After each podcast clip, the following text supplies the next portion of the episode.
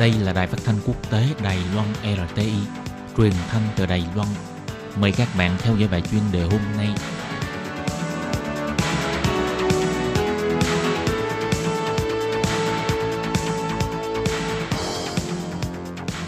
Lê Phương xin chào các bạn, các bạn thân mến.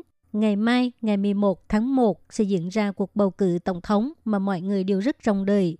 Trong những ngày qua, Phe đảng Dân Tiến và Quốc dân đảng đều tổ chức những cuộc vận động bầu cử rất là rầm rộ, mong giành được chiến thắng trong cuộc bầu cử lần này. Sau đây, Lê Phương xin kể lại cuộc vận động bầu cử của các đảng trước khi diễn ra cuộc bầu cử năm 2020. Vào ngày cuối tuần của tuần cuối cùng trước cuộc bầu cử năm 2020, Đảng Dân Tiến đã chọn sân vận động Tân Trang, thành phố Tân Đài Bắc làm nơi tổ chức hoạt động vận động bầu cử ứng cử viên Tổng thống Thái Anh Văn và ứng cử viên Phó Tổng thống Lại Thành Đức đều có mặt trong hoạt động này. Trên và dưới khán đài, mọi người đều rất phấn khích. Ai cũng mong muốn trong khoảng thời gian ngắn ngủi này có thể lôi kéo được nhiều la phiếu ủng hộ để giành thắng lợi trong cuộc bầu cử năm 2020.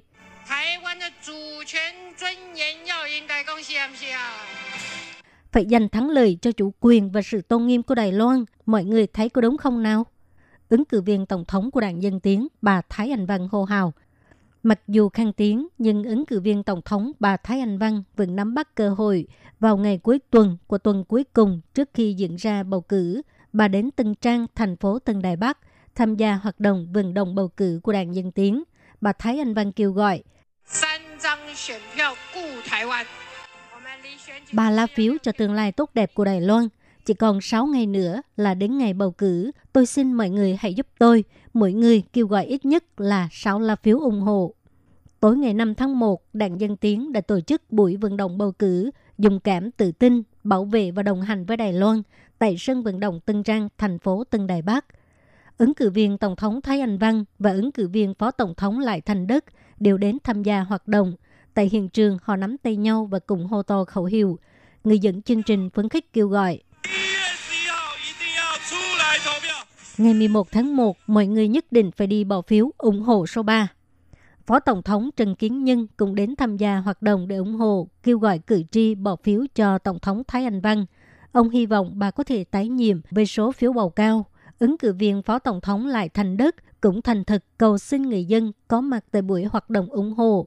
Mỗi người kêu gọi thêm một người cùng ủng hộ đảng Dân Tiến – hy vọng đảng Dân Tiến có thể thuận lợi giành được nhiều lá phiếu bầu, giành được thắng lợi trong cuộc bầu cử lần này.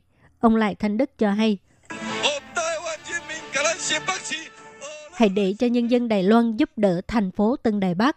Hãy khen ngợi chúng tôi là số một, được không nào?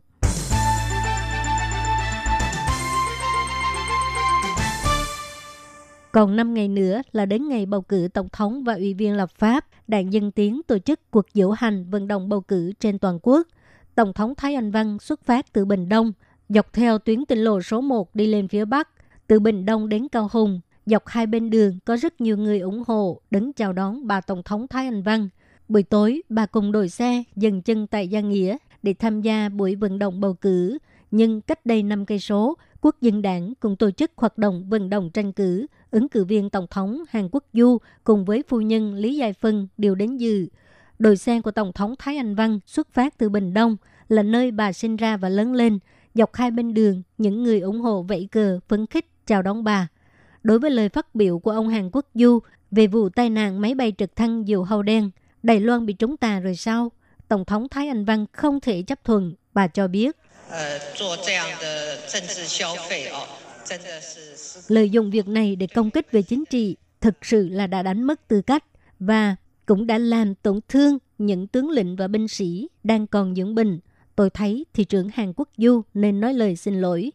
Đội xe tuyên truyền của bà Thái Anh Văn dừng chân tại thành phố Gia Nghĩa, nhưng cách 5 cây số, Quốc dân đảng cũng tổ chức cuộc vận động bầu cử tại thành phố Gia Nghĩa với sự tham gia của ông Hàn Quốc Du và phu nhân Lý Giai Phân – hai bên lại một lần nữa diễn ra một trận đánh giáp la cà.